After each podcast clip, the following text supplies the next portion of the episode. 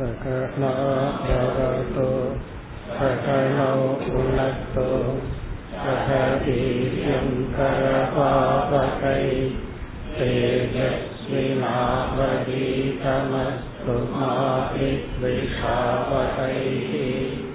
ॐ शान्ति शान्ति शान्तिः नाट्पति नान्गावद् श्लोकम् मुमूर्षोर्गृहरक्षातौ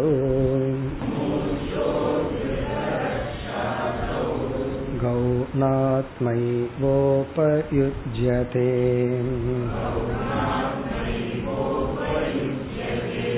न मुख्यात्मा न मिथ्यात्मा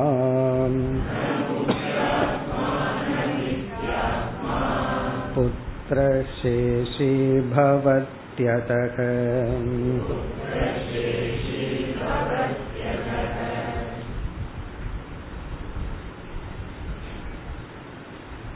வித்யாரண்யர் மூன்று விதமான அகம் நான் என்ற கருத்தை அறிமுகப்படுத்தினார் நான் நான் என்ற வார்த்தையை நாம் அதிகமாக பயன்படுத்துகின்றோம் இந்த நான் என்ற சொல்லுக்கு மூன்று இடங்கள் இருக்கின்றது என்று சொல்லி உள்ளார் மூன்று இடத்துல நான்கிற புத்திய நம்ம வைக்கிறோம். அந்த மூன்று இடம் முதல் இடம் கவுனாத்மா என்று சொன்னார். கவுனாத்மா என்பது எந்த ஒரு பொருள் உண்மையிலேயே சத்தியமாக தத்துவ ரீதியாக நான் இல்லையோ அதே சமயத்தில் அது நான் அல்ல என்று எனக்கும் தெரியுமோ? அந்த இடத்தில் அதனிடத்தில் இருக்கின்ற குணம் என்னிடத்தில் இருக்கின்ற குணத்தின் அடிப்படையில் அதை நான் என்று கூறுவது. அத கவுனாத்மா அதுக்கு வந்து நம்ம பார்த்த உதாகரணம் இங்கு வித்யாரண்யர் கொடுத்தது வந்து தேவதத்தக சிங்கக தேவதத்தன் சிங்கம். என்று சொன்னால் சிங்கத்திடம் இருக்கின்ற குணமும் தேவதத்தன் என்பவனிடம் இருக்கின்ற குணமும் ஒன்றாகின்றது. நான் புலி நான் சிங்கம் என்று சொல்லும் பொழுது நான் வேறு சிங்கம் வேறு. இது கவுனாத்மா எனக்கு அல்லாதது ஒன்றை நான் என்று கூறுகின்றேன் தெரிந்தே. அதே போல இந்த இடத்தில் புத்திரன் தன்னுடைய மகனை நான் என்று கூறுகின்றேன். கூறுகின்றேன்னா விவகரிக்கின்றேன். என்னோட உயிர் போனாலும் பரவாயில்ல எனக்கு எவ்வளவு கஷ்டம் வந்தா பரவாயில்ல என் பையன் நல்லா இருக்கணும் அப்படின்னு சொல்லும் பொழுது அங்க நான்கிறது குழந்தையிடம் ஷிஃப்ட் ஆயிடுச்சு குழந்தை மட்டுமல்ல இப்ப நான் பொதுவா சொன்ன இந்த உயிர் தான். இந்த உயிரை காத்துக்கிறதுக்கு நம்ம என்ன வேணாலும் பண்றோம். எந்த இடத்துல யாருக்காக நம்ம உயிரையும் கொடுக்க தயாரா இருக்கிறோமோ என் உயிர் போனாலும் பரவாயில்ல இது நடக்கணும்னு சொல்றோமோ அந்த இடத்துல நான்கிறது அங்கு சென்று விட்டதுன்னு அர்த்தம். ஒருத்தருக்காக நான் உயிரை கொடுக்கறேன் அப்படிங்கும் பொழுது அங்க நான்கிறது அங்க டிரான்ஸ்பர் ஆயாச்சு. அப்ப அவர் இப்பொழுது நான் ஆகி விட்டேன். காரணம் என்ன? இந்த உயிரை நான் கொடுக்க தயார் அதை காப்பாற்ற. அது நல்ல விஷயமா இருந்தா நல்லது. சில பேர் நான் ஜாதிக்காக உயிரை கொடுப்பேன்னு சொன்னார். கொடுக்கறவங்களும் உண்டு. அப்ப என்னன்னா இவர் போயிட்டார். இந்த நான்கிறது ஜாதியா மாறி ஆயிடுச்சு அப்படி இந்த நான் அப்படிங்கிறது உயிருக்கு மேல ஒன்ன நான் நேசிக்கும் பொழுது அங்க நான்கிறது அங்க டிரான்ஸ்பர் ஆயாச்சு. அப்படித்தான் குழந்தைகள் மனைவி மக்களை எல்லாம் சில சமயங்கள்ல ஒருவன் தனக்கு மேல நேசிக்கிறதுனால அவன் உண்மையில் நீயாக முடியாது. நீ வேற அது வேறு. இருந்தாலும் அந்த கவுனாத்மாவாகவும் சில சமயத்தில் இருக்கின்றோம். சில சமயத்துல நான் கவுனாத்மாவாக இருந்தாகணும். அதத்தான் இங்க எக்ஸாம்பிள்ல சொன்னார். கிரக ரக்ஷாதவ் இப்ப அப்பா வந்து மரணப்படுக்கையில் இருக்கிறார். அவர்னால எந்த செயலும் செய்ய முடியாது. அப்ப உண்மையிலேயே அவர் என்ன பண்ணணும் அப்படின்னா நான்கிறத குழந்தை இடத்துல கொடுத்து இனிமேல் இந்த தர்ம காரியத்தை எல்லாம் நீ செய் இந்த சொத்துக்கெல்லாம் நீதான் அதிபதினு சொல்லி அந்த டிரான்ஸ்பர் பண்றார். கிரகரக்ஷாதவ் என்றால் சிலவித கர்மங்கள் சில பவரை தம் மகனுக்கு கொடுக்கிறார். அப்ப இந்த இடத்துல தான் முக்கியம் அல்ல அந்த குழந்தை முக்கியத்துவத்தை அடைகின்றது. இங்கு யார் ஆத்மானா நான் அல்ல அந்த குழந்தை. அந்த இடத்துல இதைத்தான் யூஸ் பண்ணணும். அங்க போய் வேதாந்தம் பேசிட்டு இருக்க கூடாது இந்த ஆத்மாவும் அந்த ஆத்மாவும் ஒண்ணுதான். அப்படிங்கறதுக்கெல்லாம் இடம் கிடையாது. அங்க குழந்தை தான் ஆத்மா. பிறகு அடுத்தது வந்து உடல் ஆத்மா அதை சொல்ல போற. இப்ப அடுத்த ஸ்லோகத்துல கவுன் ஆத்மாவுக்கு இனி ஒரு எக்ஸாம்பிள் இனி ஒரு உதாகரணம் கொடுக்கின்றார் நாற்பத்தி ஐந்து. अध्येतावन्निरित्यत्र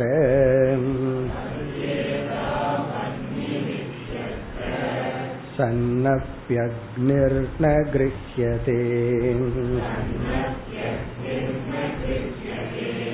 अयोग्यत्वेन योग्यत्वात्।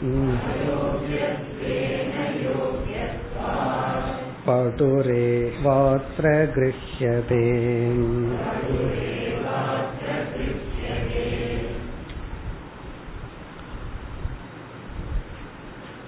இங்கும் கவுனாத்மாவுக்கு ஒரு எக்ஸாம்பிள் அந்த காலத்துல பிரசித்தமா சொல்லப்படுற எக்ஸாம்பிள உதாகரணத்தை வித்யாரண்யர் கொடுக்கின்றார். அயம் அத்யேதா அக்னிஹி அப்படிங்கறது வாக்கியம். அயம்னா இந்த அத்யேதா என்றால் வேதம் படிக்கின்ற மாணவன். இந்த மாணவன் அக்னிஹி நெருப்பு. இந்த தி ஸ்டூடெண்ட் இஸ் ஃபயர் இந்த மாணவன் நெருப்புன்னு சொல்றோம் இதனுடைய அர்த்தம் என்னன்னா நெருப்பு வந்து எப்படி உடனே பத்திக்குதோ அப்படி வந்து இவனுக்கு விஷயத்த சொன்னா உடனே புரிஞ்சுக்கிறான். ஜஸ்ட் கொஞ்சம் குரு ஹிண்ட் கொடுத்தா போதும். பையன் அப்படியே புரிஞ்சுக்கிறான். ஒரு முறை சொல்லி கொடுத்தா அந்த கான்செப்ட் அவன் அப்படியே கிரகித்து கொள்கின்றான். அதனாலதான் அப்படி ஒரு பிரைட் ஸ்டூடெண்ட் இருந்தா அவன் அந்த காலத்துல நெருப்புக்கு உதாரணமா சொல்ற இப்ப நெருப்புக்கு உதாரணமா இங்க சொல்லப்படுகிறது. அத்தியேதா வன்னிகி படித்து கொண்டிருப்பவன் படிப்பவன் நெருப்பு அப்படிங்கிற இடத்துல இத்தியத்திர இந்த இடத்தில் சன் அபி அக்னிகி ந கிருஷ்யதே நெருப்புங்கிற வார்த்தை பயன்படுத்திய போதிலும் நெருப்பு என்ற அர்த்தத்தை நாம் எடுத்துக்கொள்வதில்லை அங்க வந்து ஃபயர் நெருப்பு அக்னிங்கிற சொல் இருந்தாலும் நாம புரிஞ்சுக்கிறது வந்து நெருப்புங்கிறதே அல்ல. மாணவனை தான் புரிஞ்சுக்கிறோம். நெருப்பிடம் இருக்கின்ற ஒரு குணத்தை அவனிடத்துல புரிஞ்சுக்கிறோம். இப்ப யாரையும் யாரையும் சமப்படுத்தி இருக்கிறோம். அத்தியேதா வன்னிகி அக்னிகிங்கிறது மகா வாக்கியம். மாணவன் நெருப்பு. அப்படின்னு சொன்னா அங்க நெருப்பினுடைய ஒரு குணம் மாணவனிடம் இருக்கின்றது. அயோக்கியத்துவேன அக்னிகி ந கிரகியது ஏன் அக்னிய நம்ம எடுத்துக்கூடாது? அயோக்கியத்துவேன. அந்த இடத்துல அது ஃபிட் ஆகாது யோக்கியமாக இருக்காது. பிறகு யோக்கியத்துவாத் யோக்கியமாக எது இருப்பதோ? படுகு ஏவ அத்திர கிரகியதே படுகுனா இன்டெலிஜென்ட் ஸ்டூடெண்ட் அறிவுடைய பையனைத்தான் நாம் அந்த இடத்துல கிரகித்து கொள்கின்றோம். யோகியத்வாத் அந்த இடத்துல அந்த கான்டெக்ட்ல அதுதான் ஃபிட் ஆகுது. யோகியத்வாத் படுகு படுகுனா மாணவன். நம்ம சொல்லுவாங்க ரொம்ப படுன்னெல்லாம் சொல்லுவாங்க. இத இந்த பிரயோகம் நமக்கு தெரிஞ்சதுதான். படுனா இன்டெலிஜென்ட் அறிவுடைய கூர்மையான புத்தி உடைய ஒரு ஷார்ப் ஸ்டூடெண்ட் படிக்கின்ற மாணவன் அவனை எடுத்து கொள்கின்றோம். அப்ப முதல் கருத்து என்னன்னா நம்ம வந்து நமக்கு அப்பாற்பட்டு ஒன்றை நான் சொன்னாலோ குறிப்பாக குழந்தைகள் மனைவி மக்கள் பெற்றோர்கள் இவங்களை நான் சொன்னாலோ அவர்களுக்காக நாம உயிரையே கொடுத்தாலும் அவர்கள் வேறு நாம் வேறு தான் பிறகு ஏன் நான் அதை செய்கின்றேன்னா என்னுடைய நான் அந்த அளவுக்கு அங்க வந்து எக்ஸ்டென்ஷன் ஆயிருக்கு அவ்வளவுதான். இனி அடுத்தது வந்து இரண்டாவது நான் யார்? முதல் நான் வந்து கவுன ஆத்மா கவுனமான நான் இரண்டாவது மித்தியாத்மா அடுத்த இரண்டு ஸ்லோகங்களில் அந்த மித்தியாத்மாவை விளக்குகின்றார் நாற்பத்தி ஆறாவது ஸ்லோகம் कृशोऽहं पुष्टिमाप्स्यामि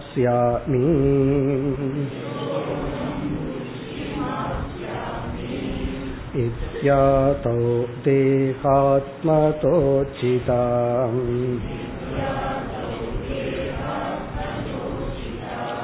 न पुत्रं विनियुङ्क्तेऽत्र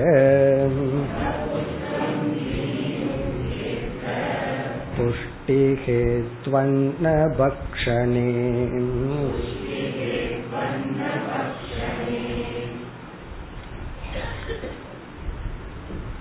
மூன்று விதமான நான் என்ற அர்த்தத்தை நம்ம வாழ்க்கையில பயன்படுத்தி கொண்டிருக்கின்றோம். அதுல எந்த இடத்துல எதை பயன்படுத்தணுங்கிறது முக்கியம்னு வித்யாரண்யர் சொன்னார். இந்த மாதிரி மகனுக்கு நம்மளுடைய சொத்து பவர் எல்லாம் கொடுக்கற இடத்துல நமக்கு முக்கியத்துவத்தை பின்வாங்கிட்டு பையனுக்கு முக்கியத்துவத்தை கொடுக்கறோம். பிறகு எந்த இடத்துல நித்தியாத்மா முக்கியத்துவம் வருகிறது பயன்படுத்த வேண்டும் அதை இந்த இரண்டு ஸ்லோகத்தில் கூறுகின்றார். இங்க மித்தியாத்மா என்றால் நம்முடைய உடல்கள் பஞ்ச கோஷங்கள் அல்லது ஷரீர திரயம் ஸ்தூல உடல் சூக்ம உடல் காரண உடல் அல்லது அன்னமயம் போன்ற ஐந்து கோஷங்கள். இதுதான் மித்தியாத்மா இப்ப மித்தியாத்மா என்றால் நம்மிடம் இப்பொழுது கொடுக்கப்பட்டுள்ள ஒரு உபாதி ஒரு பொருள் ஒரு இன்ஸ்ட்ருமெண்ட் நம்ம அது தெரியாம அதுவே நான் அப்படின்னு நினைச்சிட்டு இருக்கிறோம் பல சமயங்கள்ல இந்த மித்தியாத்மாவைத்தான் நம்ம வந்து பயன்படுத்தி ஆகணும். பல சமயம் அல்ல. எல்லா விவகாரத்திலையும் இதைத்தான் நம்ம பயன்படுத்தி ஆகணும். இப்போ ஒருவர் வர்றார் அப்படின்னு சொன்னா அவர்கிட்ட நம்ம கேட்கிறோம் எங்கிருந்து வர்றீங்கன்னு கேட்கிறோம். அப்ப அவர் வந்து அந்த கேள்விக்கு பதில் எப்படி எடுத்துக்கணும்? மித்தியாத்மாங்கிற அடிப்படையில தான் அவர் பதில் சொல்லணுமே தவிர அவர் வந்து அடுத்து சொல்ல போற முக்கிய ஆத்மாங்கிற அடிப்படையில பேசக்கூடாது. முக்கிய ஆத்மாவை எங்க யூஸ் பண்ணணும்னு பிறகு சொல்ல போற. பிறகு அவர் என்ன சொல்லணும்? இந்த உடல் மனம் இதன் அடிப்படையில தான் அவர் பதில் சொல்லணும். அப்ப எப்பொழுதுமே எவ்வளவு சாஸ்திரம் படிச்சாலும் நான் ஆத்மானு படிக்கிறோம். இப்ப நான் ஆத்மானு படிச்சதுக்கு அப்புறம் நான்கிற உடல்னு சொல்லக்கூடாதா விவகாரம் பண்ணக்கூடாதான்னா கிடையாது. அப்படித்தான் விவகாரம் பண்ணணும். நம்ம நம்முடைய சத்திய அம்சத்தை புரிஞ்சுக்கிறத சாஸ்திரத்திலிருந்து தெரிஞ்சிட்டோம். ஆனால் விவகாரம்னு வரும் பொழுது இந்த உலகம் நம்முடைய ஆத்மாவிடம் விவகாரம் செய்வதில்லை. நம்முடைய உடல் மனதிடம் தான் விவகாரம் பண்ணுது. நாமளும் அந்த லெவல்ல தான் பேசணும் விவகாரம் பண்ணணும். அப்ப இந்த இடத்துல ஒரு எக்ஸாம்பிள் சொல்ற ஒருத்தன் சொல்றா கிருஷக அகம் புஷ்டி மாப்சியாமி கிருஷக அகம் என்றால் உடல் நிலை சரியில்லாமல் பலவிதமான நோய்க்கு உட்பட்டு இவன் என்ன ஆயிட்டான்? கிருஷக என்றால் ஒரு ஏழு எட்டு கிலோ வெயிட் வந்து குறைந்து விட்டது. கிருஷகன வெயிட் லாஸ் இவனுக்கு வந்து வெயிட் லாஸ் ஆயிடுச்சு. ஏதோ உடல்நிலை சரியில்லாம அது வெயிட் லாஸ் ஆகிறது இப்பெல்லாம் டார்கெட்டா இருக்கு. ஒரு கிலோ நான் உங்களுக்கு குறைச்சு கொடுக்கறேன் இருபத்தையாயிரம் ரூபாய் கொடுங்கன்னு சொல்றாங்க. அதனால இப்ப இது வந்து வேற விதத்துல எக்ஸாம்பிள் வெயிட் லாஸ்னா சந்தோஷப்படுறாங்க. அப்படி ஆகி போச்சு. அது வேற விஷயம். இது உடல்நிலை சரியில்லாமல் வெயிட் லாஸ்னு புரிஞ்சுக்கணும். கிருஷக அகம் புஷ்டி மாப்சியாமி நான் வந்து உணவை அருந்தி கொஞ்சம் வெயிட் போடணும். புஷ்டி மாப்சியாமினா நான் வந்து உடல் ஆரோக்கியத்தை அடையணும். வெயிட் கொஞ்சம் கூட்டணும். அப்படிங்கிற ஒரு சூழ்நிலையில நீ வந்து உன்னுடைய மித்தியாத்மாவை பத்தி தான் பேசுற. சரீரத்தை பத்தி தான் பேசுற. அந்த இடத்துல புத்திரனோ முக்கிய ஆத்மாவோ வராது. அந்த இடத்துல முக்கிய ஆத்மாவை பயன்படுத்தாத மகனை பயன்படுத்தாத காரணம் என்ன? அந்த இடத்துல நீ வந்து உடலை பற்றி பேசுற உடலை பற்றி தான் நான் நீ கையாள வேண்டும். அப்ப நமக்கு எவ்வளவு ஞானம் வந்தாலும் நம்ம லைஃப்ல விவகாரத்துல நாம மித்தியாத்மாவைத்தான் கையாள வேண்டும். இப்ப ஞானிக்கு அஜானிக்கு என்ன வித்தியாசம்னா அஜானி மித்தியாத்மாவாக இருக்கின்றான். ஞானி மித்யாத்மாவை கையாளுகின்றான். அதுதான் வித்தியாசம். இது மித்தியாத்மான்னு தெரிஞ்சிட்டு ஹேண்டில் பண்றான் ஆனா அஜானி தெரியாம அப்படியே இருக்கிறான் வித்தியாசம் இந்த ரெண்டும் தான். வேற பெரிய வேற்றுமையே கிடையாது. வேற வேற்றுமையே கிடையாது. தெரிஞ்சிட்டு பண்றதுக்கும் தெரியாம பண்றதுக்கும் பெரிய வித்தியாசம் இருக்கு. அந்த வித்தியாசம் தான் சம்சாரம் மோக்ஷம். மோக்ஷத்துக்கு சம்சாரத்துக்கு என்ன வித்தியாசம்னா நீ தெரிஞ்சிட்டு இந்த அனாத்மாவை ஹேண்டில் பண்ணுனா அது மோக்ஷம். தெரியாம அது உன்னை ஹேண்டில் பண்ணுச்சுன்னா அது சம்சாரம். இது எப்படின்னா கோவப்படுறதுக்கும் கோவப்படுற மாதிரி நடிக்கிறதுக்கும் உள்ள வித்தியாசம். சில சமயம் குழந்தை மேல் செய்யற செயலை பார்த்து நமக்கு ரசிக்க தோணும். ஆனா அது வந்து தூய்மை இல்லை ஏதாவது தப்பான லெஃப்ட் ஹேண்ட்ல சாப்பிட்றத ஏதாவது பண்ணும். உடனே அந்த குழந்தைக்கு புரியறதுக்காக கோவப்படுற மாதிரி நடிப்போம். உள்ள சந்தோஷத்தோட. அது வந்து அந்த கோபமே நமக்கு ஒரு அழகு ஒரு சந்தோஷம். ஆனா உண்மையா கோபம் வந்தா எப்படி இருக்கும்? அது சம்சாரம். அப்படி இந்த அனாத்மாவான உடலைத்தான் நம்ம கையாள்றோம். தெரிஞ்சிட்டு கையாண்டோம்னா சம்சாரம் இல்லை. தெரியாம இருந்தோம்னா அது சம்சாரம். இப்ப இந்த இடத்துல நம்ம விவகாரத்துல மித்தியாத்மாவைத்தான் ஹேண்டில் பண்ணணும். மித்யாத்மாவைத்தான் நான் சொல்லணும் விவகரிக்கணும்னு சொல்றாரு. கிருஷக அகம் புஷ்டிம் ஆப்சியாமி இத்தியாதவ். இந்த மாதிரி சூழ்நிலைகளில் இத்தியாதவ் தேகாத்மதா உச்சிதா. என்ன ஒரு பவர்ஃபுல் ஸ்டேட்மெண்ட் தேகாத்மதா உச்சிதா. தேகந்தா ஆத்மாங்கிறது தான் சரி. தேகாத்மா அப்படின்னா தேகந்தா ஆத்மா. உச்சிதானா ப்ராப்பர் முறை சரி. உச்சிதம்னு சொல்றமே அதான் உச்சிதா. இந்த தேகம்தான் ஆத்மாங்கிறது தான் சரி. ஒருத்தன் இதையை மட்டும் படிச்சுட்டான்னு வச்சுக்கோமே. நான் அதைத்தானே சொல்லிட்டு இருக்கேன் புதுசா வித்யாரண்யர் என்ன சொல்லிட்டாருன்றான் இந்த உடம்பு தான் ஆத்மான்னு நான் அதை தானே நினைச்சிட்டு இருக்கேன் சொல்லிட்டு இருக்கேன் அப்படின்னு. அப்ப இதுக்கு முன்னாடியும் படிக்கிறது இல்லை பின்னாடியும் படிக்கிறது இல்லை எவ்வளவு தெளிவான வாக்கியம். அதனாலதான் இந்த சாஸ்திரத்தை ரொம்ப கவனமா ஹேண்டில் பண்ணணும். எந்த இடத்துல எந்த வாக்கியத்தை எப்படி புரிஞ்சுக்கணும்? அது ரொம்ப முக்கியம். இந்த உடல் தான் நான்கிறது தான் சரி. விளக்கம் சொல்ற ந புத்திரம் வினியுங்கே அத்த அந்த இடத்துல மகன்கிறது வரவே வராது அப்படிங்கிறார். ந வினியுங்தேன்னா டசன்ட் அப்ளை இந்த இடத்துல புத்திரனுக்கு இடமே இல்லை அப்படிங்கிறார். ந வினியுக்தேன்னா அந்த இட அந்த கான்டெக்ட்ல மகன் வரவே வரமாட்டான். அப்ப அந்த இடத்துல கௌனாத்மாங்கிறது ஒண்ணு கிடையாது. புஷ்டி ஹேது அன்னபக்ஷனே. காரணம் இந்த புஷ்டிக்கு காரணமா இருக்கிறது அன்னபக்ஷணம் உணவை சாப்பிடுதல். இப்ப உணவை சாப்பிடுறது தான் அவனுடைய சாதனையா இருக்கு அவனுக்கு அப்ப தேவையா இருக்கு. இப்ப உணவை சாப்பிட்றது தான் அவனுக்கு தேவை. அந்த இடத்துல புஷ்டினா உடல் ஆரோக்கியத்துக்கு காரணமான உணவை உட்கொள்வது தான் அவனுடைய தர்மம். இப்ப அந்த இடத்துல இந்த உடல் தான் நான். இப்ப நம்ம எவ்வளவு சாஸ்திரம் படிச்சாலும் விவகாரம்னு வரும் பொழுது இந்த உடல் மனம் புத்தி இதை நான் சொல்லித்தான் விவகரிக்கணும்.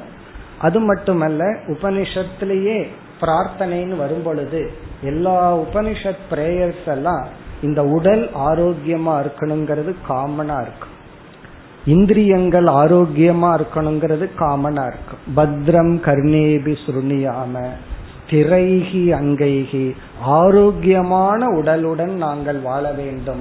கண்கள் நல்லதை பார்க்கட்டும் காது நல்லதை கேட்கட்டும்னு சொல்லி உபனிஷத் படிக்கிற மாணவன் வந்து உடல் ஆரோக்கியத்தை கேட்கறான். அப்படின்னா என்ன அர்த்தம்னா அவனுடைய மித்திய ஆத்மா ஒழுங்கா இருந்தா தான் சத்திய ஆத்மாவை புரிஞ்சுக்க முடியும். இங்க மித்தியாத்மாவே ஒழுங்கா இல்லை அப்படின்னா சத்தியாத்மாவை எப்படி புரிந்து கொள்ள முடியும்?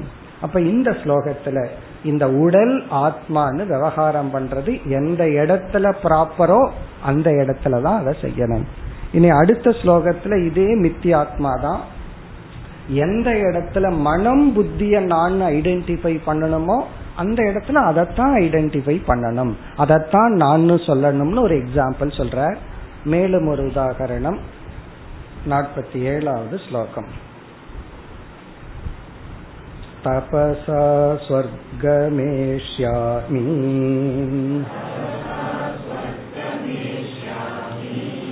इत्यातौ कर्तृदात्मतोचिता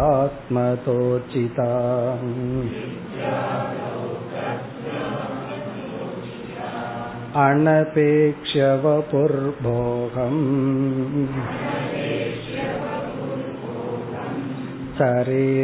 चरेत्कृत्स्रातिकं ततः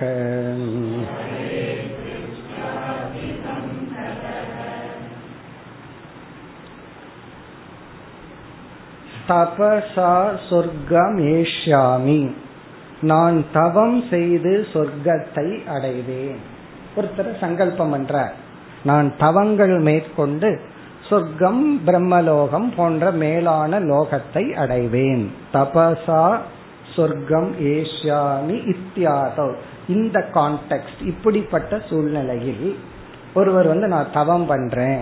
தவம் பண்ணி சொர்க்கத்துக்கு போகணும் அல்லது ஏதா ஒன்றை பெரியும் தவம் பண்ணி அடையணும்னு சொல்லி அடையிறார். அந்த இடத்துல கர்த்திரு ஆத்மா உச்சிதா. தவம்னு செய்யும் பொழுது இந்த உடலுக்கு கிடைக்கிற சுகத்தை எல்லாம் தியாகம் பண்ற. தியாகம் பண்ணி அங்க வந்து கர்த்தா நான் இதை அடையணும். அந்த கர்த்தா தான் ரொம்ப முக்கியம். அப்ப என்ன பண்றான் அவன் உடலை மறந்துடுறான் உடல் என்ன ஆனாலும் பரவாயில்லைன்னு அந்த கர்த்தா வந்து ஒரு லட்சியத்தை பிக்ஸ் பண்ற. அந்த லட்சியத்துக்காக எல்லாத்தையும் தியாகம் பண்ற. இப்ப இந்த இடத்துல இவர் யாருன்னா அதை அடையிறது தான் என்னுடைய லட்சியம்ங்கிற திரு ஆத்ம உச்சிதா. இந்த கர்த்தாவா இருக்கிற ஆத்மாவைத்தான் நான் சொல்லிக் கொள்ள வேண்டும். இப்ப வந்து வைதிகன்னா சொர்க்கம்னு சொல்லலாம். இதையே லௌகிகத்தில் ஒரு எக்ஸாம்பிள் கொடுக்கணும் அப்படின்னா சொர்க்கலோகம் பிரம்மலோகம் மாதிரி நான் ஒலிம்பிக்கு போயே ஆவன் ஒரு ஸ்போர்ட்ஸ் மேன் முடிவு பண்றேன் அவங்க லைஃப் ஸ்டைல நீங்க போய் பாருங்க. இந்த ஒலிம்பிக்கு போகணும்னு எந்த ஒரு பர்சன் முடிவு பண்றாரோ அவருடைய இலக்கு கர்த்தாவா தான் இருப்பார். அந்த உடல் மனம் எல்லாத்தையும் மறந்துடுவார். பிராக்டிஸ் எவ்வளவு மணி நேரம்னா? அவருக்கு இருபத்தி நாலு மணி நேரம் பத்தாது. தூங்க நேரத்தை தவிர மீதி நேரம் எல்லாம் பிராக்டிஸ் தான். அப்ப உடலை அவ்வளவு தூரம் வருத்தி உடலை அவ்வளவு தூரம் கஷ்டப்படுத்தி அங்க உடல்ங்கிறத நான் மறந்துட்டு மைண்டில் ஒரு லட்சியம் பிக்ஸ் ஆயிடுச்சு அப்படின்னா அந்த இடத்துல அவர் யாருன்னா? கர்த்தா. உண்மையிலேயே அதுதான். சொர்க்கம் வரைக்கும் நம்ம போக வேண்டாம். அல்லது ஒலிம்பிக்கு வரைக்கும் போக வேண்டாம். வேற ஏதாவது விவகாரத்துல அவனை அழிச்சே தீருவன்னு ஒரு கர்த்தாவா இருப்பார். அவனை ஏதாவது பண்ணிடுவேன் அப்படின்னு ஒரு கர்த்தா ஆயிட்டாருன்னா இவருடைய இவரே அந்த பர்சனாலிட்டியா மாறி கர்த்தாவாகவே செயல்படுவார். எல்லாத்தையும் விட்டுருவார். அப்படி ஒரு லட்சியத்தை நம்ம பிக்ஸ் பண்ணிட்டோம் அப்படின்னா நம்ம என்ன ஆகிறோம்? அந்த கர்த்தா தான் நாம அந்த கர்த்தாவுக்காகவே எல்லாமே டிசைன் ஆகுது. எல்லாமே அதுக்கு தகுந்த மாதிரி டிசைன் பண்ணிக்கிறார். அது இங்கு சொல்லப்படுகிறது. அனபேக்ஷ வபுர்போகம். இரண்டாவது வரியில் வபுர் போகம் வபுகுன ஸ்தூல சரீரம். ஸ்தூல சரீரத்துக்கு வர்ற போகத்தை அனபேக்ஷன தியாகம் செய்து கண்டு கொள்ளாமல் விட்டு விட்டு சரேத் இவன் சில தவங்களை செய்கின்றான். கிருத்ஸ்ராதிகம் ததக. கிருத்ஸ்ரம் போன்ற சில தவங்களை இவன் மேற்கொள்கின்றான். ஒரு எக்ஸாம்பிள் சொல்ற தவத்துக்கு. கிருத்ஸ்ரம் அப்படின்னா ஒரு விதமான தவம். சாந்திராயணம் கிருத்ஸ்ரம் இதெல்லாம் ஒரே கேட்டகரியில வர்ற தவங்கள். எல்லாமே உணவு கட்டுப்பாடோடு சம்பந்தப்பட்ட தவங்கள். பன்னெண்டு நாள் இப்படித்தான் சாப்பிடுவேன். ஒரு மாதம் இதைத்தான் நான் சாப்பிடுவேன் அப்படின்னு சொல்லி உணவு கட்டுப்பாடுடன் சம்பந்தப்பட்ட சில தவங்கள். இதையெல்லாம் ஒருத்தன் செஞ்சு ஒரு லட்சியத்தை அடையணும்னு பிக்ஸ் பண்ணிட்டான்னா அவன் யார்னா? அந்த லட்சியத்தை நோக்கி இருப்பவன். நம்ம இப்படி சில பேர்த்த பாக்குறோம் ஏதாவது ஒரு அவமானம் வந்துடும் கஷ்டம் வந்துடும் நான் பணம் சம்பாரிச்சே தீருவேன்னு முடிவு பண்ணிடுவார். அல்லது இந்த பதவியை அடைஞ்சே தீருவேன் இந்த புகழை அடைஞ்சே தீருவேன் அல்லது ஒரு ஸ்டூடெண்ட் நான் இதை கம்ப்ளீட் பண்ணி தீருவேன் இதை நான் படிச்சே முடிப்பேன் பிஹெச்டி வாங்கியே வாங்குவேன். இந்த மாதிரி ஏதாவது ஒரு லட்சியத்தை பிக்ஸ் பண்ணிட்டா அவர் யாருன்னா? அந்த கர்த்தா தான் அவர். அந்த இடத்துல ஆத்மாவும் வராது புத்திரனும் வராது வேற கவுனாத்மா வராது. இனி அடுத்ததுல வந்து எந்த இடத்துல முக்கிய ஆத்மா விவகாரம் வருகிறது? அதை குறிப்பிடுகின்றார் நாற்பத்தி எட்டாவது ஸ்லோகம் मोक्षेहमित्यत्र युक्तम्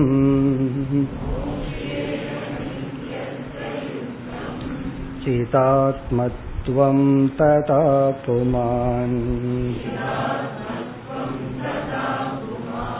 तत्वेति गुरुशास्त्राभ्याम्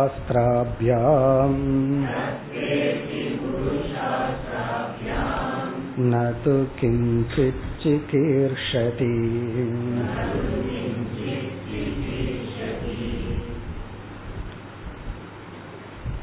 இந்த நாற்பத்தி எட்டாவது ஸ்லோகத்தில் எப்ப முக்கிய ஆத்மா அப்படிங்கிற விவகாரம் வருகின்றது அதை குறிப்பிடுகின்றார் இந்த முக்கிய ஆத்மாங்கிற விவகாரத்தை செய்யறதும் நித்தியாத்மான்னு புரிஞ்சுக்கணும் அதுதான் ஒரு முக்கியமான கருத்து. நம்ம முக்கிய ஆத்மான்னு சொன்ன உடனே சச்சிதானந்த பிரம்ம அதுதான் முக்கிய ஆத்மா. அதுல சந்தேகம் கிடையாது. ஆனா இந்த முக்கிய ஆத்மாவை குறிச்சு போறது இந்த முக்கிய ஆத்மாவுக்காக முயற்சி செய்து செயல்படுவதும் மித்தியாத்மான்னு தான் புரிந்து கொள்ள வேண்டும். இப்ப இங்க ரொம்ப சூக்மமான கருத்து. அதாவது எந்த இடத்துல முக்கிய ஆத்மாங்கிற விவகாரம் வருது அப்படிங்கறத இங்க கேள்வி. அதாவது இந்த உடல் விவகாரம் வரும்போது நான் மித்தியாத்மாவா நான் ஆக்ட் பண்ணணும் செயல்படணும். குழந்தைகள் அந்த மாதிரி இடத்துல நான் கவுனாத்மாவா நான் என்ன செயல்படுத்தி கொள்ள வேண்டும். எந்த இடத்துல நான் முக்கிய ஆத்மாவா செயல்படுறேன் அப்படின்னா எப்பொழுது அந்த பிரம்ம தத்துவம் எனக்கு இலக்காகிறதோ அந்த பிரம்ம தத்துவம் அல்லது ஆத்ம தத்துவம் எனக்கு லட்சியமாயி அந்த ஆத்ம தத்துவத்தை நான் புரிந்து கொள்ள வேண்டும். ஈஸ்வர தத்துவத்தை உணர வேண்டும்ங்கிற இடத்துல நான் வந்து முக்கிய ஆத்மாவாக செயல்படுகின்றேன். இங்க நம்ம புரிஞ்சுக்க வேண்டியது மிக மிக கவனமாக அப்படி செயல்படுவது முக்கிய ஆத்மா அல்ல. செயல்படுவது மித்தியாத்மா. அந்த செயல்படுவதற்கு இவன் லட்சியமா வச்சதுதான் முக்கிய ஆத்மா. அதத்தான் இங்க சொல்றார் மோக்ஷியே அகம் இத்தியத்திர அகம் மோக்ஷியே நான் மோக்ஷத்தை அடைய வேண்டும். மோக்ஷியன்னா மோக்ஷத்தை அடைய நான் விரும்புகின்றேன். எனக்கு இலக்கு வந்து மோக்ஷந்தான். மோக்ஷங்கிறது இலக்காக இருக்கிற இடத்துல யுக்தம் சிதாத்மத்துவம் ததா புமான். அந்த நேரத்துல சைத்தன்ய ஆத்மாதான் முக்கிய ஆத்மாதான் ஆத்மாங்கிறது யுக்தம். அதுதான் பொருந்தும். அப்ப இந்த முக்கிய ஆத்மாங்கிறது சாஸ்திரம் படிக்கும் பொழுது ஒரு சாதகனா இருக்கும் பொழுதுதான் தனிப்பட்ட தனக்குள்ள பயன்படுத்த வேண்டிய ஒரு ஆத்மா. இது ரகசியமா பயன்படுத்த வேண்டிய அகம். சீக்ரெட் ஐ அப்படின்னு அர்த்தம். நமக்குள்ள எத்தனையோ சீக்ரெட் ஐ இருக்கு. ஒருத்தனுக்கு ஒண்ணு தெரியாம நம்ம பண்ணிடுறோம்னு வைங்களேன். அப்போ அந்த சீக்ரெட் ஐயா நான் இருப்பேன். அதை செஞ்ச நான் அவருக்கு தெரியக்கூடாது. அப்போ யாருக்கு நான் ரகசியமான அகம் ரகசியமான நான் யார்னா அவருக்கு தெரியாம ஒண்ணு பண்ணிட்டேன் அப்படின்னா நான் ஒரு சீக்ரெட் ஐயா இருப்பேன். ஒருத்தருக்குள்ள கோடிக்கணக்கான சீக்கிரட்டை இருக்கு. அப்படின்னா என்ன அர்த்தம்னா ஒவ்வொருத்தருக்கிட்டையும் ஒவ்வொரு மாதிரி நடந்துக்கிறது. ஒவ்வொரு சீக்கிரட்டை உள்ள வச்சுக்கிறது. அது போல இது ஒரு சீக்ரெட் ஐ. ஆனா வேதாந்தத்தை மட்டும் பப்ளிக் ஐயா மாத்திடுவோம். நான் கிளாஸுக்கு போறேன். நான் தத்துவவாதி. எனக்கு இதெல்லாம் தெரியும். பை ஃபேக்ட் இதைத்தான் சீக்கிரட்டா வச்சுக்கணும்.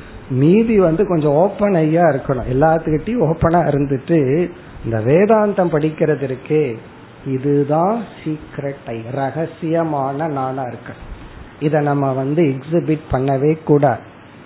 இதை மட்டும் நம்ம சீக்கிரட்டா வச்சுக்கணும். ஆரம்பத்தில் அது தெரியாம எக்ஸிபிட் பண்ணிட்டோம் ஏன்னா இதுவே ஒரு ஸ்டேட்டஸும் கொடுக்கலாம் இல்லையா?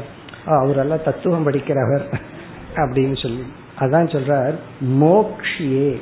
எப்போ ஒருத்தனுடைய புத்தி மோட்சத்தை அடையலான்னு பிக்ஸ் பண்ணியிருக்கோ அப்போ இவன் பயன்படுத்துற நான் வந்து அந்த முக்கிய நானை நோக்கி இருப்பதனால் இவன் பயன்படுத்துற நான் அந்த இடத்துல தான் இதை யூஸ் பண்ணணும்.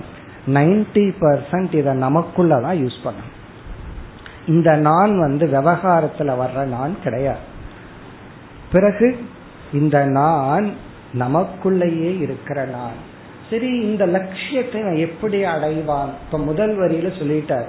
ஒருத்தன் வந்து மோக்ஷத்தை இலக்கா வச்ச உடனே அந்த இலக்கு எதுன்னா முக்கிய ஆத்மா அந்த இடத்துலதான் சிதாத்மத்துவம்.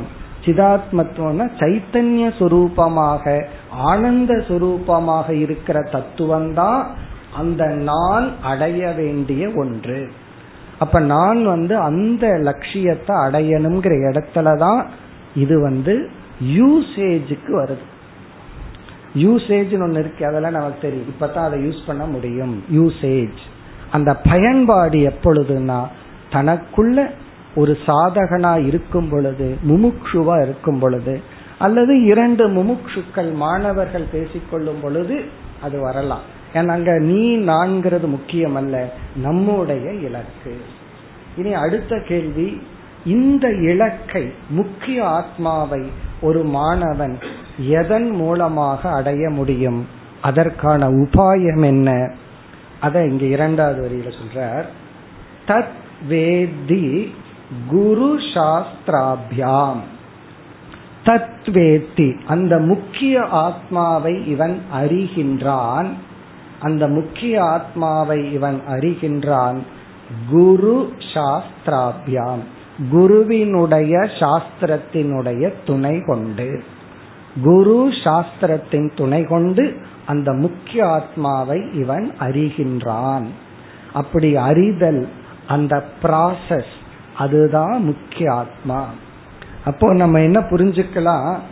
கிளாஸ்ல நம்ம ஓரளவுக்கு முக்கிய ஆத்மாவாகத்தான் அமர்ந்து கொண்டு இருக்கின்றோம் ஏன்னா சாஸ்திரம் படிச்சுட்டு இருக்கோம் நம்ம லட்சியம் அப்படி இருக்கு. கிளாஸ் முடிஞ்சு செப்பல் போட்ட உடனே முக்கிய ஆத்மாவை இங்கேயே விட்டுட்டு அடுத்த வாரம் வந்து எடுத்துக்கிறேன். அந்த கிளாஸ்லயே முக்கிய ஆத்மாவை விட்டுட்டு பையன் ஞாபகம் வந்தா கவுனாத்மா இல்ல பசி போன்றது வந்தா அன்னமய கோஷம். அல்லது வேற ஏதாவது லட்சியம் வந்தா மனோமய கோஷம். இல்ல கிளாஸ் முடிச்சு வந்தோன்ன வச்சுக்கிறேன்ட்டு வந்திருப்போம். போய் திட்டலான்னு சொல்லி. அப்ப அது மனோமய கோஷம். அந்த மாதிரி இங்க முக்கிய ஆத்மானா சாஸ்திர விவகாரத்தில். சாஸ்திரம் படிக்கும் பொழுது நாம் தனிமையாக இருக்கும் பொழுது நிதித்தியாசனம் செய்யும் பொழுது வேறொரு இடத்துல வித்யாரண்யர் இதே பஞ்சதசியில சொல்லியிருக்கார். நீ நிதித்தியாசனம் செய்யும் பொழுதுதான் நீ ஆத்மா அந்த அந்த அகத்தை பயன்படுத்துற. மற்ற இடத்துல அதை யூஸ் பண்ணக்கூடாதுன்னு சொல்லுவார். இந்த மாதிரி நம்ம தனிமையிலிருந்து படிக்கும் பொழுது நம்மையே நம்ம ஆராயும் பொழுது சாஸ்திரம் படிக்கும் பொழுதுதான் நம்ம முக்கிய ஆத்மாவா இருக்கிறோம். அதனால இட் இஸ் சோ பர்சனல் ரொம்ப முக்கியமா தெரிஞ்சுக்கணும். இது வந்து தனிப்பட்ட விஷயம். இதை யாருகிட்டயும் ஷேர் பண்ணணுங்கிற அவசியம் இல்லை. விரும்புறவங்கிட்ட ஷேர் பண்ணிக்கலாம் அது வேற விஷயம். ஷேர் பண்ணாம இருக்கிறது உத்தமம். ஏன்னா மற்றவர்களுக்கு புரியாது. நீங்க போய் இதை யாருகிட்டயாவது சொன்னா புரியாட்டி பரவாயில்ல. தவறாக புரிந்து கொள்வார்கள். அவர்களை அல்ல உங்களை. நம்ம தான் தப்பா புரிஞ்சுக்கோவாங்க. ஓ இது ஒரு கேஸ்ன்றுவாங்க நம்ம வந்தாவே கேஸ்ன்னு போட்டு வேதாந்தா கேஸ்ன்னு தள்ளி விட்டுருவாங்க. நம்ம கிட்ட ஒரு டிஸ்டன்ஸ் வச்சுக்குவாங்க. அது நமக்கு நல்லதுன்னா அப்படி பண்ணிக்கலாம். அது வேற விஷயம். ஒருத்தர் கேட்டார் வீட்டுக்கு விருந்தாளிகள்லாம் ரொம்ப வந்து எனக்கு தொந்தரவு பண்றாங்க. என்ன பண்ணலாம் சாமிஜின்னு கேட்டாங்க. நான் ஒரே ஒரு டெக்னிக் சொல்றேன். அதை செய்யுங்க வரமாட்டாங்கன்னு. வந்த உடனே கீத புஸ்தகத்தை உட்காந்து கிளாஸ் கேட்கலான்னு சொல்லி. ஒரு ஒரு மணி நேரம் கிளாஸ் கேட்டுட்டு விவகாரம் பேசலான்னு சொல்லி பாருங்க. வரவே மாட்டார்கள். அப்படி இந்த சாஸ்திரம் படிக்கிறது இது நமக்காக சொல்லி கொடுக்கறதுக்காகவும் கூட அல்ல. ரொம்ப பேர்த்துக்கு எனக்கு சொல்ல வரலையே சொல்ல வரலையேன்னு ஒரு குறை. பை ஃபேக்ட் அது பிளஸ்ஸிங் சொல்ல வராம இருக்கிறது நல்ல அது வந்து குறை கிடையாது. எதுவுமே ஞாபகத்துக்கு இல்லையே வயசாகதே வயசாகுதுன்னு எதுவும் ஞாபகத்துக்கு இருக்காது. காரணம் என்னன்னா அந்த சப்தங்கள் எல்லாம் அர்த்தத்தை கொடுத்துட்டும் போயிடணும். அது சமஸ்கிருத சப்தமோ தமிழ் சப்தமோ இங்கிலீஷ் சப்தமோ தெலுங்கு சப்தமோ. என்ன லாங்குவேஜோ இருக்கட்டும். அந்த லாங்குவேஜ் அறிவை கொடுத்ததுக்கு அப்புறம் அது டிஸ்போசபிள் கப்பு தான் அந்த லாங்குவேஜ் அது லாங்குவேஜை தூக்கி போட்டுருங்க. அந்த லாங்குவேஜ் நமக்கு முக்கியம் இல்லை அந்த ஸ்டெப்ஸ் முக்கியம் கிடையாது. அது குருவுக்கு தெரிஞ்சா போதும். அந்த படிகள். எந்தெந்த படிகள்ல நம்ம புரிஞ்சுக்கிறோம். அது டீச் பண்றவங்களுக்கு தெரியணும். மற்றவங்களுக்கு தெரிய புரிஞ்சுக்கிறவங்களுக்கு தெரியணுங்கிற அவசியம் கிடையாது. அதனால எனக்கு சொல்ல வரல ஸ்டெப்ஸ் ஞாபகத்துக்கு இல்ல ஸ்லோக ஞாபகத்துக்கு இல்ல. இதெல்லாம் குறைகள் அல்ல. இதெல்லாம் நிறைகள். அந்த சப்தம் அந்த சவுண்ட் எல்லாம் வேண்டாம். Mind is so free from sound ஒரு சைலன்ஸ் தான். நமக்கு அந்த அறிவு தான் நமக்கு தேவை. இது யார்கிட்டையும் ஷேர் பண்ற நாலேஜ் கிடையாது. அப்ப இந்த அகம் முக்கிய அகம் யார்னா வேதாந்திக் சீக்கர் வேதாந்த மாணவன் தான் முக்கிய அகம் இதை நமக்குள்ளேயே வச்சு என்ஜாய் பண்ண வேண்டிய நான். ஆனா லைஃப்ல வந்து நமக்கு ஒரு பழக்கம் ஆயிடுச்சு. ஒன்னு கிடைச்சிச்சுன்னு சொன்னா உடனே அதை ஷேர் பண்ணிக்கணும். அதை வந்து பகிர்ந்துக்கணும்னு சொல்லி சாப்பாடு வேற விஷயம்னா அப்படி இல்லை.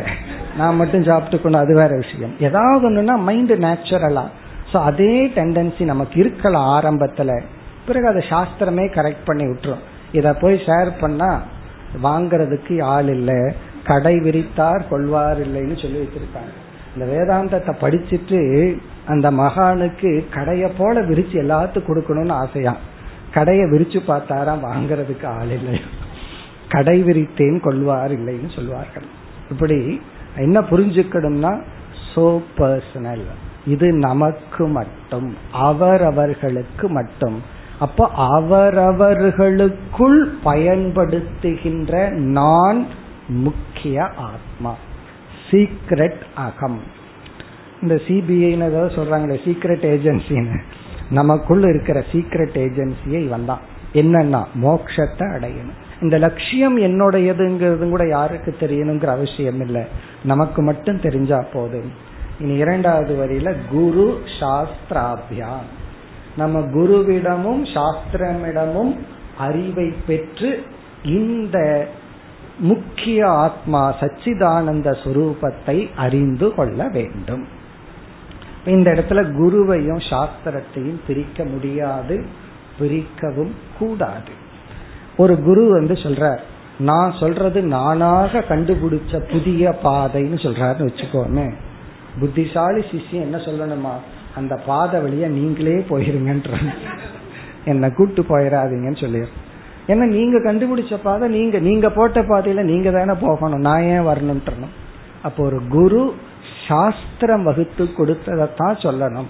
இப்ப சாஸ்திரத்தை சொல்ற குருவா இருக்கணும். சாஸ்திரத்தை உணர்ந்த குரு. காரணம் என்னன்னா ரிஷிகள் எந்த பாதையில் சென்றார்களோ அதுதான் சாஸ்திரத்தில் இருக்கு. அதன் மூலமாக இதை அறிந்து கொள்ள வேண்டும். நது கிஞ்சித் சிகீர்ஷதி. இந்த மாணவன் இந்த அகத்தை பயன்படுத்தி கொண்டிருப்பவன் கிஞ்சித் எதையும் ந சிகீர்ஷதி. இந்த உலகில் விரும்புவதில்லை. எதையுமே இலக்காக கொள்வதில்லை. அவனுக்கு இந்த ஆத்மாதான் லட்சியம். ஒரு ஒலிம்பிக்கே எவ்வளவு பாடுபட வேண்டியது இருக்குன்னா இந்த பேரொழிய அடையணும்னா எவ்வளவு பாடுபடணும்? வேற எதையுமே இவன் விரும்புவதில்லை. சிகீர்ஷத்தினா he doesn't want anything புத்திரனோ உலகமோ பெயரோ புகழோ பணமோ எதுவுமே இவனுக்கு தேவையில்லை. இவனுக்கு என்ன வேணும்னா த ட்ரூத் அந்த உண்மைதான். அந்த உண்மையை நாடும் பொழுது அந்த உண்மையை இவனுடைய புத்தியில இலக்காக வைக்கும் பொழுது அந்த சாதகனாக இருந்து கொண்டு சாதனை செய்கின்ற காலத்தில் அதுவும் குறிப்பா ஞான யோக சாதனையில் இவன் ஈடுபடும் பொழுது முக்கிய ஆத்மாவாக இருக்கின்றான். இப்ப கர்மயோகத்தில் இருக்கும் பொழுது இவன் முக்கிய ஆத்மா தான் ஆனாலும் இவனுடைய இலக்கு சித்த சுத்தி மனதை தூய்மைப்படுத்தணும். அப்ப இவனுடைய மனது இங்கு லட்சியமாகுது. தூய்மைப்படுத்த வேண்டிய மனம் முக்கியமாகி விடுகிறது. அப்போ மித்தியாத்மாக்குள்ளதான் இருக்கிறான். ஓரளவுக்கு மனம் தூய்மையாகி அந்த தத்துவத்தை புரிஞ்சுக்கணுங்கிற ப்ராசஸ்ல இருக்கும் பொழுது இந்த ஞான யோகி முக்கியாத்மா ஆகின்றான். ஆகின்றார் இதையும் நம்ம எப்படி புரிஞ்சுக்கணும்? இவன் செய்யறதெல்லாம் அனாத்மாவின் துணை கொண்டுதான். ஆனா இவனுடைய லட்சியம் வந்து ஆத்மா. இவ்விதம் வித்யாரண்யர் வந்து மூன்று விதமான நான். எந்த இடத்துல என்னுடைய மகன் மனைவி மக்கள் அவர்களுக்கு முக்கியத்துவம் கொடுக்கணுமோ அவர்களுக்கு கொடுத்து நம்ம பின்வாங்கணுமோ அங்க கவுனாத்மா. எந்த இடத்துல நைன்டி நைன் பர்சன்ட் இடம் எது அப்படின்னு சொன்னா மித்தியாத்மா தான் இந்த பஞ்ச கோஷத்தை தான் நான் சொல்றேன். அதைத்தான் நம்ம ரிஃபைன் பண்ணிட்டு இருக்கணும். அதைத்தான் நான் சொல்லணும். ஏன்னா வேதாந்தம் படிச்சதுக்கு அப்புறம் ஒரு பெரிய குழப்பம் வரலாம். நான் இந்த அஞ்சு கோஷம் இல்லையே. எப்படி நான் சொல்றது? இத நான் சொல்லலாமா? இத நான் நினைக்கிறதே தப்பாச்சே அப்படின்னு ஒரு எண்ணம் வரலாம். அப்ப எப்படி நான் எக்ஸசைஸ் பண்ணுவேன்? யோகா பண்ணுவேன்? நான் எப்படி தியானம் பண்ணுவேன்? ஏன்னா இதெல்லாம் அனாத்மாவாச்சே நான் அல்லவே அப்படின்னு ஒரு சந்தேகம் வரலாம். நமக்கு விதேக முக்தி அடையிற வரைக்கும் அந்த கோஷங்கள் தான் நாம். அத அந்த மித்தியாத்மாவை தான் நம்ம பயன்படுத்துறோம். உலக போகத்துக்கு ஒரு காலத்துல பயன்படுத்தணும் இப்ப வந்து மோக்ஷத்துக்கு அதை பயன்படுத்துறோம். அப்படி பயன்படுத்தியில வரும்பொழுது ஞான யோகத்துக்குள்ள எப்ப நம்ம ஸ்டெப் வைக்கிறோமோ அப்ப நம்ம வந்து முக்கிய ஆத்மாவா மாறிடுறோம். காரணம் என்னன்னா சிகீர்ஷதி. எல்லாமே தேவைதான். பணம் தேவை குழந்தைகள் தேவை குடும்பம் தேவை எல்லாமே தேவைகள் தான் அதெல்லாம் என்ன பண்படுத்துறதுக்கு தான் அவைகள் தேவை. என்னுடைய ஃபைனல் கோல் என்ன அப்படின்னா அந்த ஆத்ம தத்துவத்தை அல்லது எது உண்மையோ அதை உணருதல். ஒரு கால் ஆத்மாங்கிறது ஒண்ணு இல்ல சூன்யம்தான் இருக்கு அதுதான் உண்மைன்னா அட்லீஸ்ட் அதை நான் உணரணும். எது ட்ரூத் எது சத்தியமோ அதை நான் உணர வேண்டும். அப்படி முடிவு செய்து ஒருவன் செய்கின்ற செயல்கள் அப்பொழுது அவன் முக்கிய ஆத்மாவாக இருக்கின்றான். இனி இந்த டாபிக் இந்த கருத்தை வந்து அடுத்த இரண்டு ஸ்லோகத்தில் வித்யாரண்யர் நிறைவு செய்கின்றார் நாற்பத்தி ஒன்பதாவது ஸ்லோகம் विप्रक्षत्रातयो यद्वत्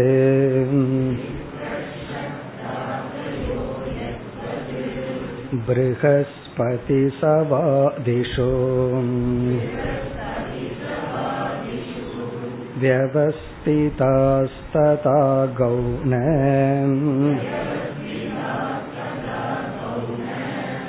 मिथ्या मुख्या यतोचितम्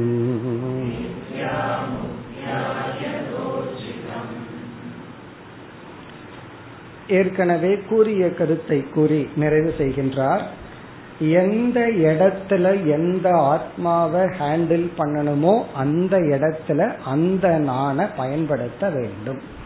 வேற இடத்துல வேற நாண பயன்படுத்தினா அடி வாங்கிட்டு தான் வருவீர்கள்னு சொல்ற அந்த இடத்துல அந்த நாண பயன்படுத்து. வேற இடம் மாறி போச்சு ப்ராப்ளம் தான் அப்படின்னு சொல்லி சொல்ற அதுதான் கடைசி வரி.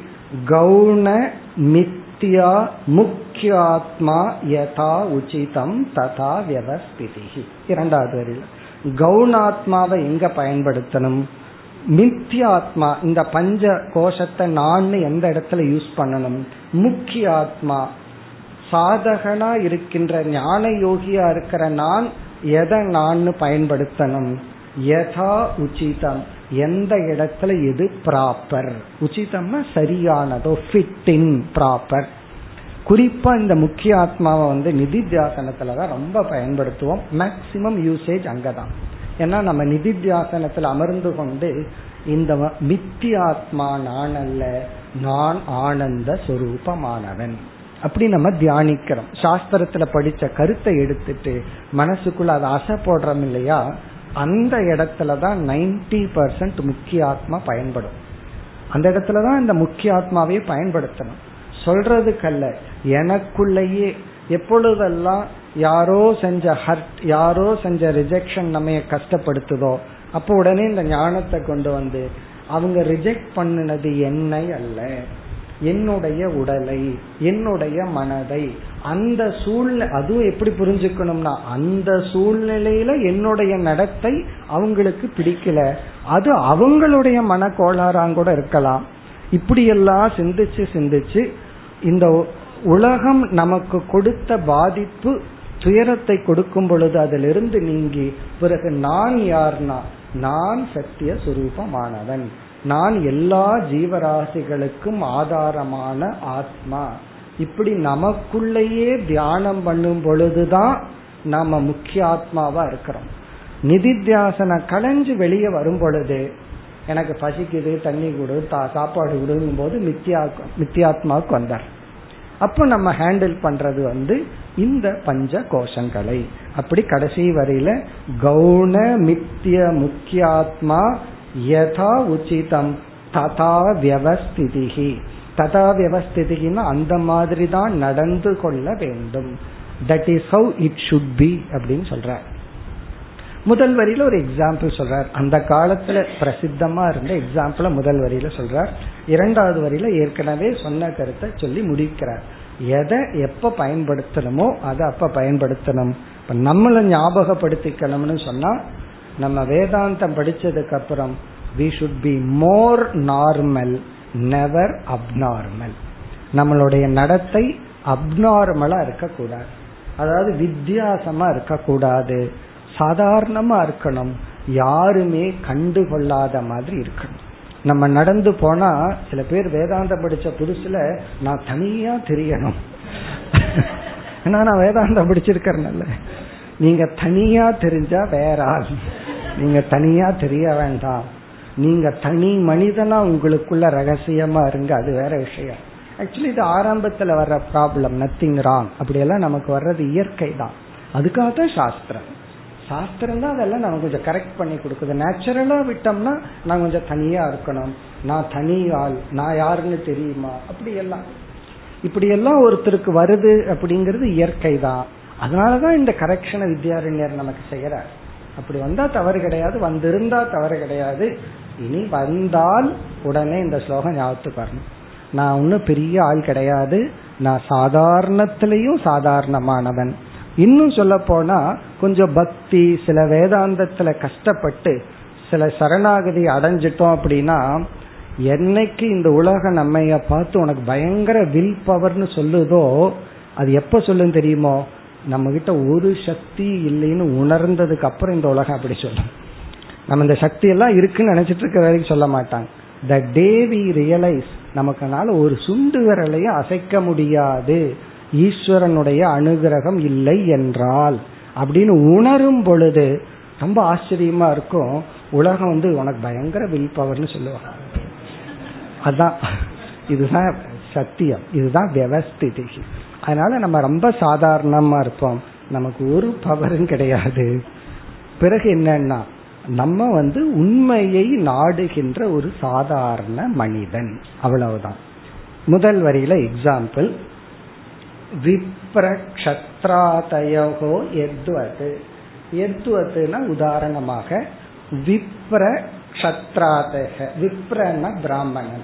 இப்ப வேதத்துல வந்து பிருகஸ்பதி சவேன எஜேதன்னு சொல்லியிருக்கு. பிருகஸ்பதிங்கிற ஒரு யாகத்தை செய்ய வேண்டும்.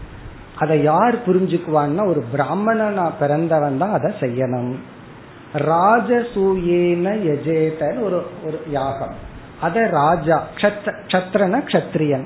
ஒரு ராஜா தான் இது எனக்கு சொல்லப்பட்டிருக்குன்னு புரிஞ்சுக்கணும். அப்ப ராஜா வந்து கஷத்ரியனுக்கு சொல்ற யாகத்தை செய்யறார். பிராமணன் வந்து பிராமணனுக்கு சொன்ன யாகத்தை செய்யறாரு. வைஷ்யக வைஷ்யஸ்தோபேன யஜேதன் ஒரு யாகம். வைஷ்யம் என்ன புரிஞ்சுக்கிறான்? இது எனக்கு சொன்ன யாகம்னு புரிந்து கொள்றான். இப்ப வேதத்துல சொல்லி இருக்கிறதுனால மட்டும் இது வேதத்துல சொல்லி இருக்குன்னு ஒரு பிராமண வைசியனுடைய யாகத்தை செய்யறதில்லை. ஒரு பிராமணன் வந்து கத்திரியனுடைய யாகத்தை செய்யறதில்லை. அது போல வேதத்துல சொல்லி இருந்தாலும் யார் யாருக்கு எது பொருந்துமோ அதை எடுத்துக்கொண்டு செய்வது போல. இந்த எக்ஸாம்பிள் எல்லாம் இன்னைக்கு ரெலவெண்ட் கிடையாது. இன்னைக்கு யாரும் எந்த யாகத்தையும் பண்றதில்லை. வித்யாரண்யர் காலத்துல அது பிரசித்தமா இருந்ததுனால அந்த எக்ஸாம்பிள சொல்றேன். அப்படி யார் யாருக்கு எந்தெந்த யாகம் பொருந்துமோ அந்தந்த யாகத்தை எடுத்துக்கொள்வது போல் நாம் எந்தெந்த நாணை எந்தெந்த இடத்துல பொருத்த பொருந்துமோ அந்தந்த இடத்தில் அந்தந்த நாணை பயன்படுத்த வேண்டும். மீதி நேரத்துல மீதி நான் வந்து பேசாம ஒரு மூலையில உட்கார்ந்து இருக்கணும்னு அர்த்தம். அதை வந்து பேசாம வச்சிருக்கணும். இனி இந்த தலைப்பு அடுத்த ஸ்லோகத்தில் நிறைவு பெறுகின்றது ஐம்பதாவது ஸ்லோகம் तत्र तत्रुचिते प्रीतिः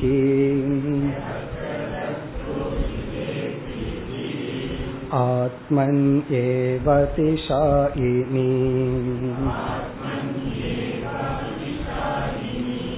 अनात्मनि तु तच्छेषे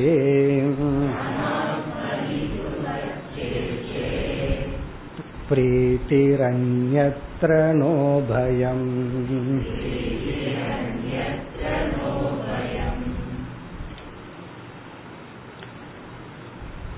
நம்முடைய முக்கிய தலைப்பு பிரீத்திகி பிரியம் அதுல தானே இவ்வளவு நேரம் இருந்தோம் திடீர்னு மூணு ஆத்மாவுக்குள்ள போனோம் மீண்டும் வித்யாரண்யர் அந்த தலைப்புடன் ஞாபகப்படுத்தி வருகின்றார்.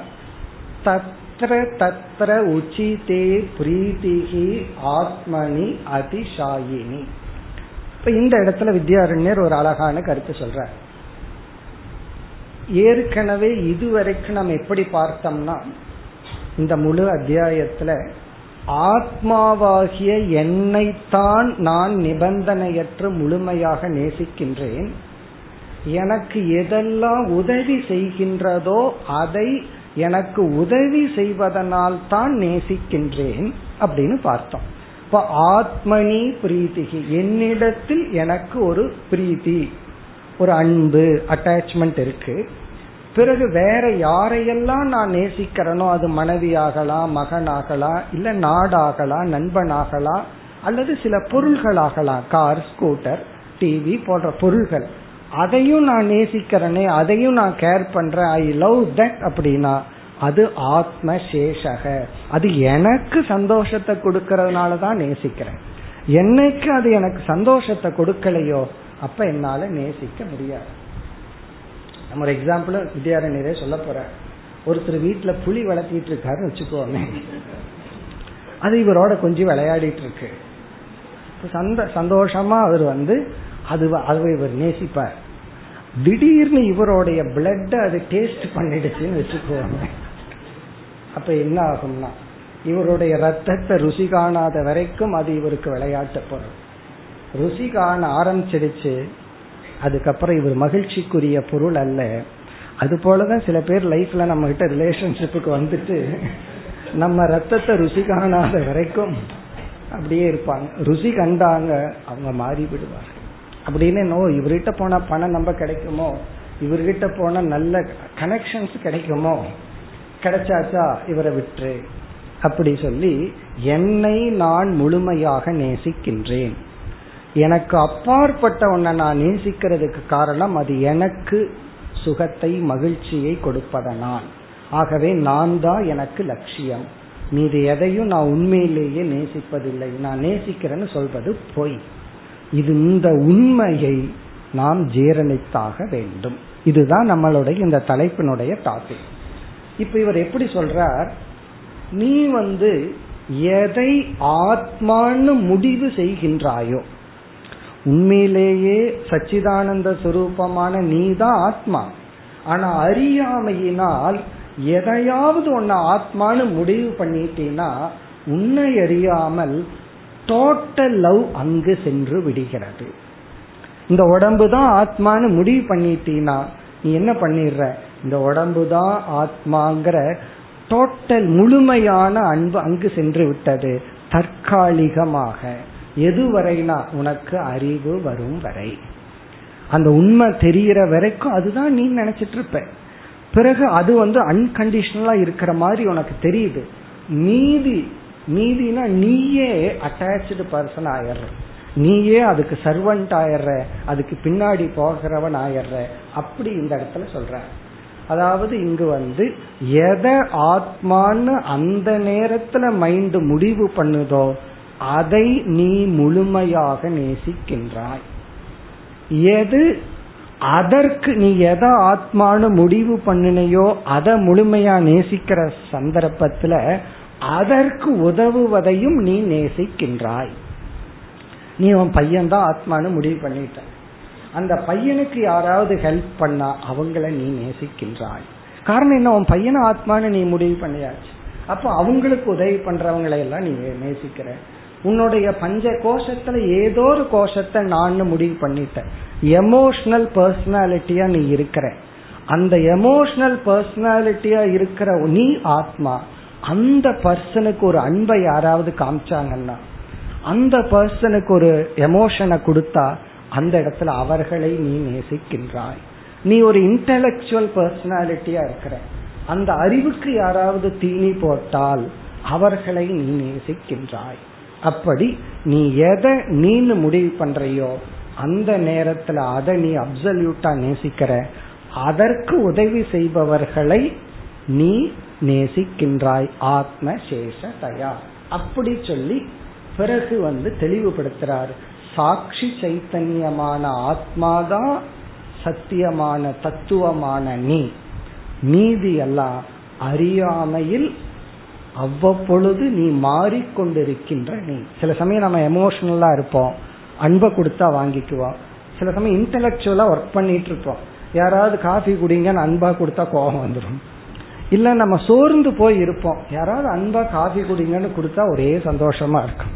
அப்ப நீ எந்த பர்சனாலிட்டியா நீ இருக்கிற அந்த பர்சனாலிட்டிக்கு உனக்கு தீனி கிடைச்சா நீ வந்து அவர்களை நேசிக்கின்றாய். நீ வந்து விஞ்ஞானமய கோஷத்துல இன்டலெக்சுவலா ஒர்க் பண்ணிட்டு இருக்கும்போது யாராவது அன்பை கொடுத்து பாருங்க. அதனாலதான் அந்த டைம் பேசக்கூடாது அவங்க கிட்டேன்னு அர்த்தம். அன்பை எல்லாம் கொடுக்காதீங்க. அன்பு வேணுங்கிற இடத்துல கொடுங்க. தேவைப்படுற இடத்துல கொடுக்கணும் தேவையில்லாத இடத்துல கொடுக்க கூடாது மேலும் அடுத்த வகுப்பில் தொடர்போம் ஓம் பூர்ணமத பூர்ணமிதம் பூர்ணா பூர்ணமுதச்சதே பூர்ணஸ்ய பூர்ணமாதாய பூர்ணமேவாவசிஷ்யதே